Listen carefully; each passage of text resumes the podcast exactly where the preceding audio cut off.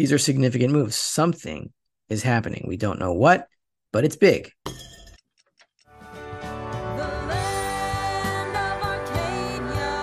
Well, hello there, my friends. Rafi here from The Endgame Investor with this week's silver report for Arcadia Economics. And yes, it was a tough week for the silver price. It was a tough week for the gold price. It was a tough week for stackers all around the globe.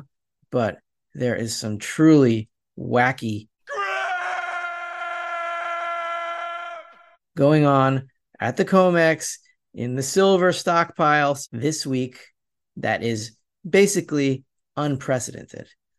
Big movements. We don't know why, but I think we're about to find out in about 5 business days. Meanwhile, the Treasury has raised about $300 billion, $350 billion. The question is, where is it coming from?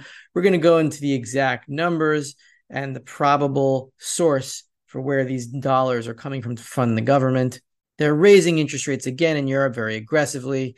It's going to lead to the biggest banking crisis ever, in my opinion, not very far off from that. And to internalize that none of this is normal and nothing is business as usual. And so let's begin. As always, this week's Silver Report is brought to you by Fortuna Silver Mines, symbol FSM. I wanted to go into a fact here, something that is obvious when you look at it in retrospect, but it might not be obvious in real time as price is moving, as things are happening. But if you look at the red line, this is a very simple point. If you look at the red line, which is the 200-week moving average of Fortuna Silver Mines, you will see that this is a 6-year chart going back to January 2017, so 6.5-year chart. The 200-week moving average has basically not moved at all. It is now at about $4.41. That's basically where it was at in January 2017, and it went as high as, let's say, $4.79, $4.80. So the 200-week moving average has moved from like 480 to 440 to 438, something like that. Point being that yes, day to day, week to week, maybe even month to month, the stock is volatile, as are all gold and silver stocks. But over the long term, over a 200-week average, it is basically stable. And now you could say, yeah, so aren't we losing out on all the inflation for now? Yeah, we are. But that is not going to last for long. These stocks, these companies are by definition money printing central banks, except they don't print it, they mine it. And the world is going to need real money when the inflationary fiat system of the entire world collapses. Money will be in the strongest demand of any other commodity, including food and water. You do not need food and water. Food and water exists. You need a monetary medium to distribute food and water. Otherwise, the food and water that you have will be useless. That's why in a hyperinflationary collapse, mining stocks, in my opinion, will be the central banks of the world. This is essentially a logical necessity. And so for this week's Silver Report, the first question I will go into is, where is the new money coming from? Well, it's not new because the Fed is not printing right now. Money is being drained from somewhere to fund the government. So here we have, where are Treasury dollars coming from? The Treasury is raising a mad amount of money. You can see here exactly how much. This is the latest daily Treasury statement for June 20th, 2023. I am recording this on June 22nd. You are watching it on June 23rd. This is the latest data that I have, that we have. $328 billion, $327.925 billion exists in the Treasury's bank account at the New York Fed. At the low point on June 2nd, it was $23.368 billion. That is a difference of $304.557 billion. Where is it coming from? So we go to the next slide to find out. Here we have reverse repos, which have been trending slightly down since June 2nd, but not significantly so. Total reverse repos, if we look at the current number are $2,037,102,000,000 in reverse repos.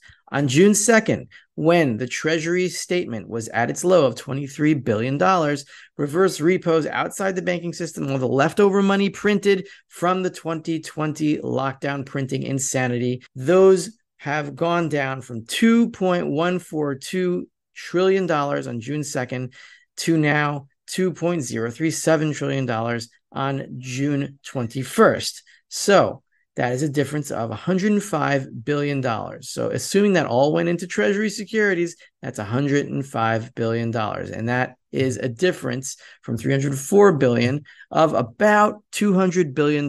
So $200 billion of these $305 billion is not coming from reverse repos. It's coming from, therefore, must be bank deposits. So if we take that number, $200 billion, the last number we have for May 31st, just before the Treasury started raising mad amounts of money, is $17.282 trillion.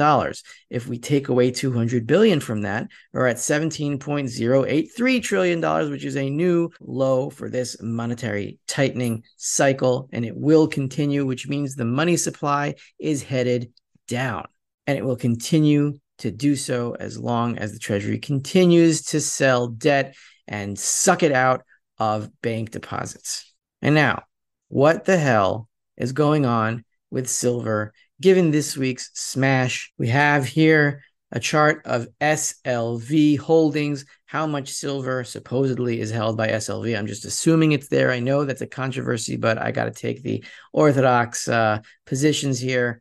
I apologize for that. So either short covering or bottom picking in SLV by a big bank. Why do I say that's happening? Well, here you have the big smash from earlier this week when silver was down, I think it was 4.15%. On that day, this little blue line over here, that is the silver holdings of SLV going up by, I think it was 5.5 million ounces, right?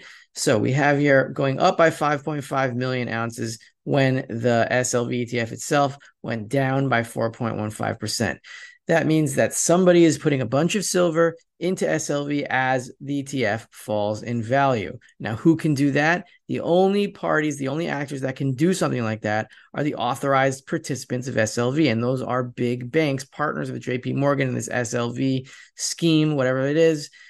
So we have here, basically, it's either a short covering or it's a big bank picking a bottom. Exactly what it was, you'll have to look into the short interest in SLV, something that I did not do this week, but if you have the numbers, you can look into it yourself. But there isn't much of a practical difference, I don't think, between bottom picking and short covering. Either way, it's a very similar signal, and somebody is buying SLV hand over fist as silver is falling and stuffing the silver into the ETF. Let's move on. This is the same chart. It's a little bit more visually clear what is going on in the past few days. You see here the black line is SLV holdings with this scale over here on the left. And this blue line is SLV price per share, share price, right? And it's going down. So here, see here an exact inverse. As the holdings go up, the share price goes down during this week's smash. This is a very rare event, and it's not common, which is what rare means. So I'm just being repetitive. Let's move on. Okay, now here's the really weird stuff that went on this week. I reported on this on The Endgame Investor to my subscribers. I have never seen anything like this before. This chart looks normal, but look at the numbers. This is Malca Amit. This is, what is it? I don't know who owns Malca Amit or who stores their silver in that depository, but this is really strange, wacky stuff. You see here, this is the eligible supply of silver in Malca Amit. It's about 3.02 something million ounces if you look at the chart. But if you look at the numbers for the latest June 20th, you'll see here how many ounces are actually left in the eligible stockpile. This is not for sale against futures. 4,766 ounces. That is less, or it's about equal to one single silver contract, which is nominally 5,000 ounces, but it can be up or down by 10% because, you know, as exact as we are in all of our lovely technologies, they haven't figured out to pour an exactly 1,000 ounce silver bar yet for some stupid reason. I don't understand why. But anyway, if we are to take 4,766 ounces, where would that be on this chart? It would be basically minusculely, in a microscopic way, close to zero, imperceptible, Basically, what I'm saying here is Malca Amit took its entire silver storage in storage and moved it for sale. Obviously, it's not Malca Amit itself. That's just a vault. Somebody who stores all of its silver, all of their silver, all 3.01 million ounces of it in Malca Amit just decided to put it all for sale, all on the same day, at the same time, and just dump it on the market. Why would they do that? And who is doing that? The other vault to move silver was like 1.8 million, 1.9 million ounces. And that was Manfred, Tordella, and Brooks, MTB. That was the vault that I had to mess with. And I tried to load out a silver contract, my silver bars, and I couldn't do it. There's big movement on the COMEX here, and we're going to see who it is or what it is in a few days. This, if we look, zoom out, this was the largest move taking MTB and Malca Amit together. It was a drain of 5.614 million ounces in a single day. That is the biggest daily drain of eligible to registered or moving silver from storage to sale in a single day since 2020. Really, I think since July 2020, when they had that big 35 million ounce shuttle by JP Morgan. These are significant moves. Something is happening. We don't know what, but it's big. When will we find out what this movement is for? Well, we have delivery of a major silver contract, July silver 2023, in 5 business days. And there are 53,604 contracts that remain open with 5 business days to clear. This happens over and over again. There's rollover. It gets frustrating, but I still have never seen an entire vault be emptied of storage in a single day. That is very strange, and it requires attention. And the last thing I want to say is that we are, meaning human society, human civilization, we are on a burning ship. There are signs of insanity everywhere, in every sector, in every profession. It seems like humanity is losing its mind. The education system, the health system, the political system. We're on the verge of what looks to be nuclear war. I pray to God that it will not happen. But the question is, what is it that is driving all of this insanity?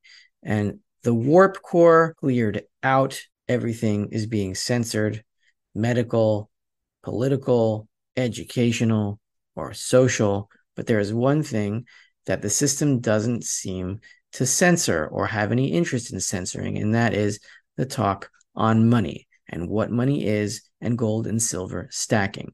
That is because the system is not really aware of what powers it, at least not in my opinion, which is why they are not censoring us on these topics. That is their weakness. It is their hubris. And therefore, what we have to do is have people understand that the engine that drives all of this insanity to the brink of nuclear war for the entire planet is the monetary system itself. If we can get them to stack and reignite silver squeeze, we can and we will win this battle. It is inevitable. We will win because we are the sane, and the sane always win in the end because the insane, the evil, eat themselves alive.